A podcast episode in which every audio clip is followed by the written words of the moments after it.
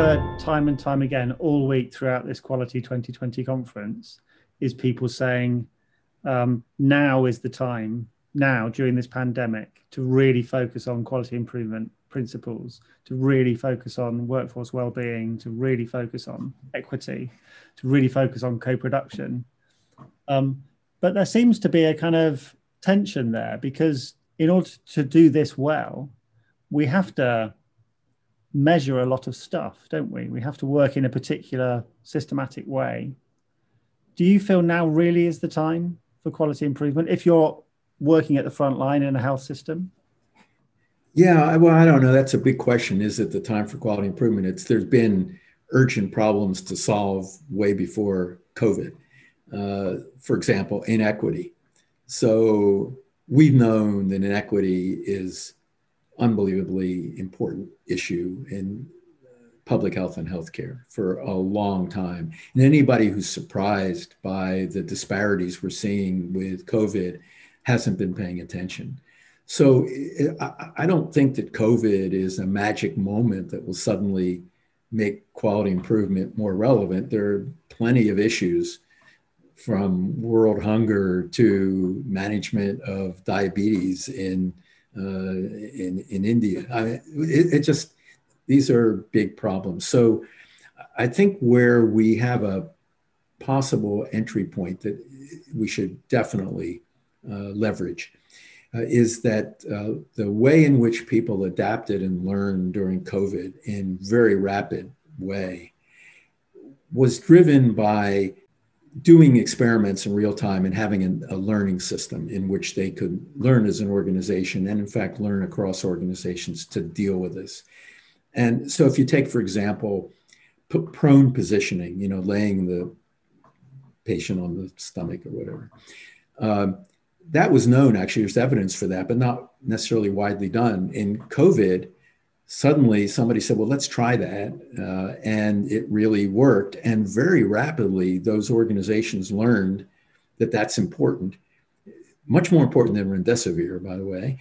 Uh, and it began to be done all across the country. And as a result of mainly those changes in practice, the mortality rate fell and the survival rate increased. So uh, I think understanding not did they do PDSA cycles, but did they use the experimental method and have a learning health system that re- that respected what the front line was learning, pushed it up to the levels of leadership that could then make it part of the system, either through training or protocols or or whatever.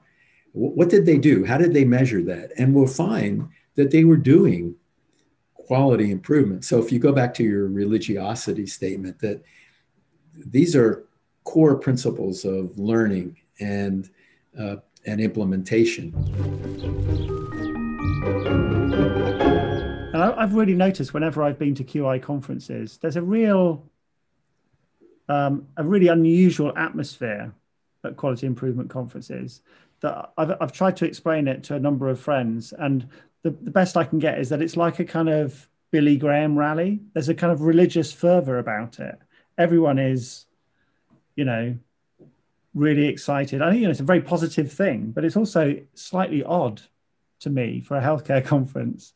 Yeah. Um, well, I, I'll be uh, a little bit careful about how I express this because I don't want to be taken as saying that's a bad thing. I think, as you said, there's a good aspect to it. People go to these conferences to get buoyed, uh, to, to get people around them who understand what they're doing and can give them a boost. Uh, and that's really, really important. Um, uh, and, and, that's true of almost any professional meeting. But in quality improvement, the double edged sword, I think, is that it is a bit dogmatic and some would say religious. Uh, these are the believers by and large, and it's a little bit of an echo chamber.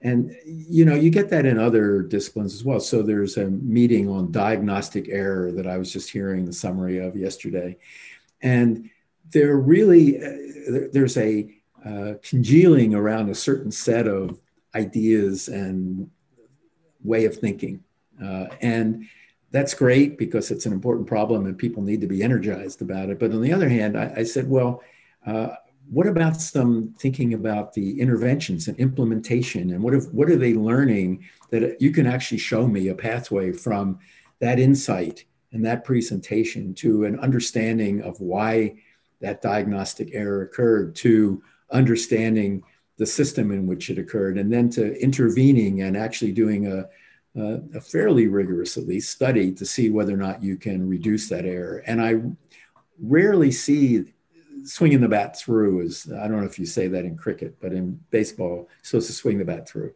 uh, and uh, that that's a bit of a problem. And last year uh, at the Real Live Forum, uh, I talked basically about what makes improvement science a science. And I think if we're going to call ourselves a science, we have to hold ourselves uh, accountable for, uh, I'll say, the rigor the credibility of what we produce and getting really excited about every little aspect of improvement, every bright spot, every achievement. That's one thing. And then showing that it actually worked. And not only did it work for you, but it would work for others is just incredibly important. So I think you've hit upon something uh, that, that I think is critical. I wouldn't say that it's odd. I think it's uh, a principle of a lot of uh, disciplines where people are uh, sometimes not recognized as what they hope to be recognized at that for example improvement science some people say that's soft science i go to a used to go to a cocktail party uh, or wine party and people say oh that, that's nice and almost pat me on the head and we know that's soft science and my job i'm chief uh, scientific officer emeritus my job is to be able to stand there and say with some credibility that yes, there are scientific principles. Here's an example of how that works.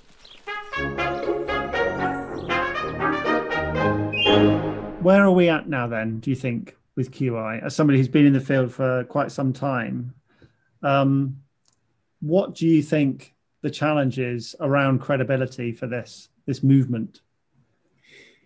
Yeah, I, I think it's that a lot of what we espouse and promote changes the conversation and energizes people about the need to solve a problem. And that's great. But then sometimes we're a little bit short on evidence.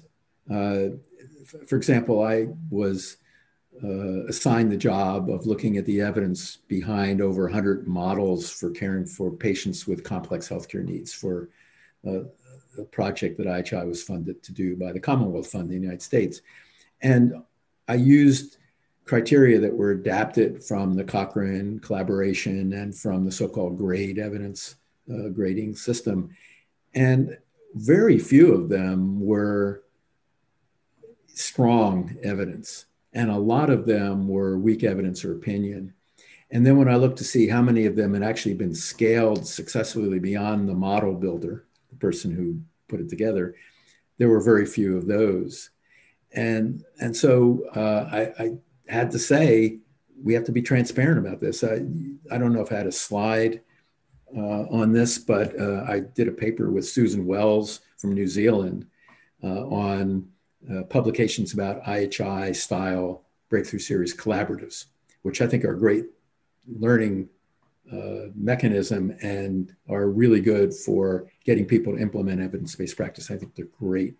But when I when we looked at the uh, studies that have been published, um, there were all kinds of issues of bias uh, in those studies that fundamentally uh, made you question whether the results were what they said they were. I had an interesting conversation with one of the most uh, senior and eminent improvement scientists that IHI works with, uh, one of the founders actually of the Associates for Process Improvement that came up with a model for improvement. And I was telling him, I said, we just finished a study. We looked at all these did a systematic review of all these collaboratives, and by and large, uh, the majority of them achieved the outcomes that they set out to achieve, which was the good news. And he said, Yeah, but the other news is that you also said that the majority of them were riddled with bias. So why should I believe them?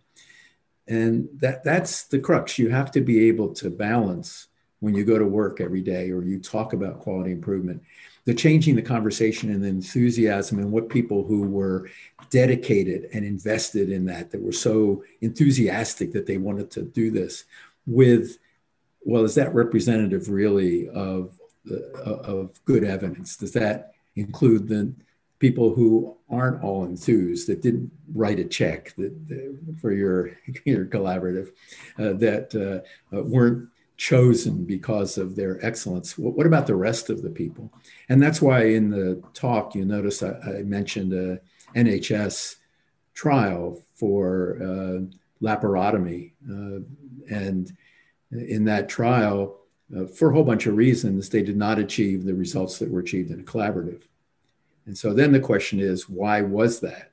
I mean, they did what I think was a good thing. They did a randomized trial. Nobody can question that's a good way to really show that something can work at scale.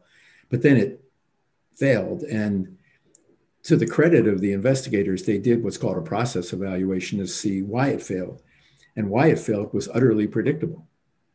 So even if you're going to do a randomized trial, you can't set it up in a way that by definition can't support the role of improvement science because you didn't take account of the realities in, the field.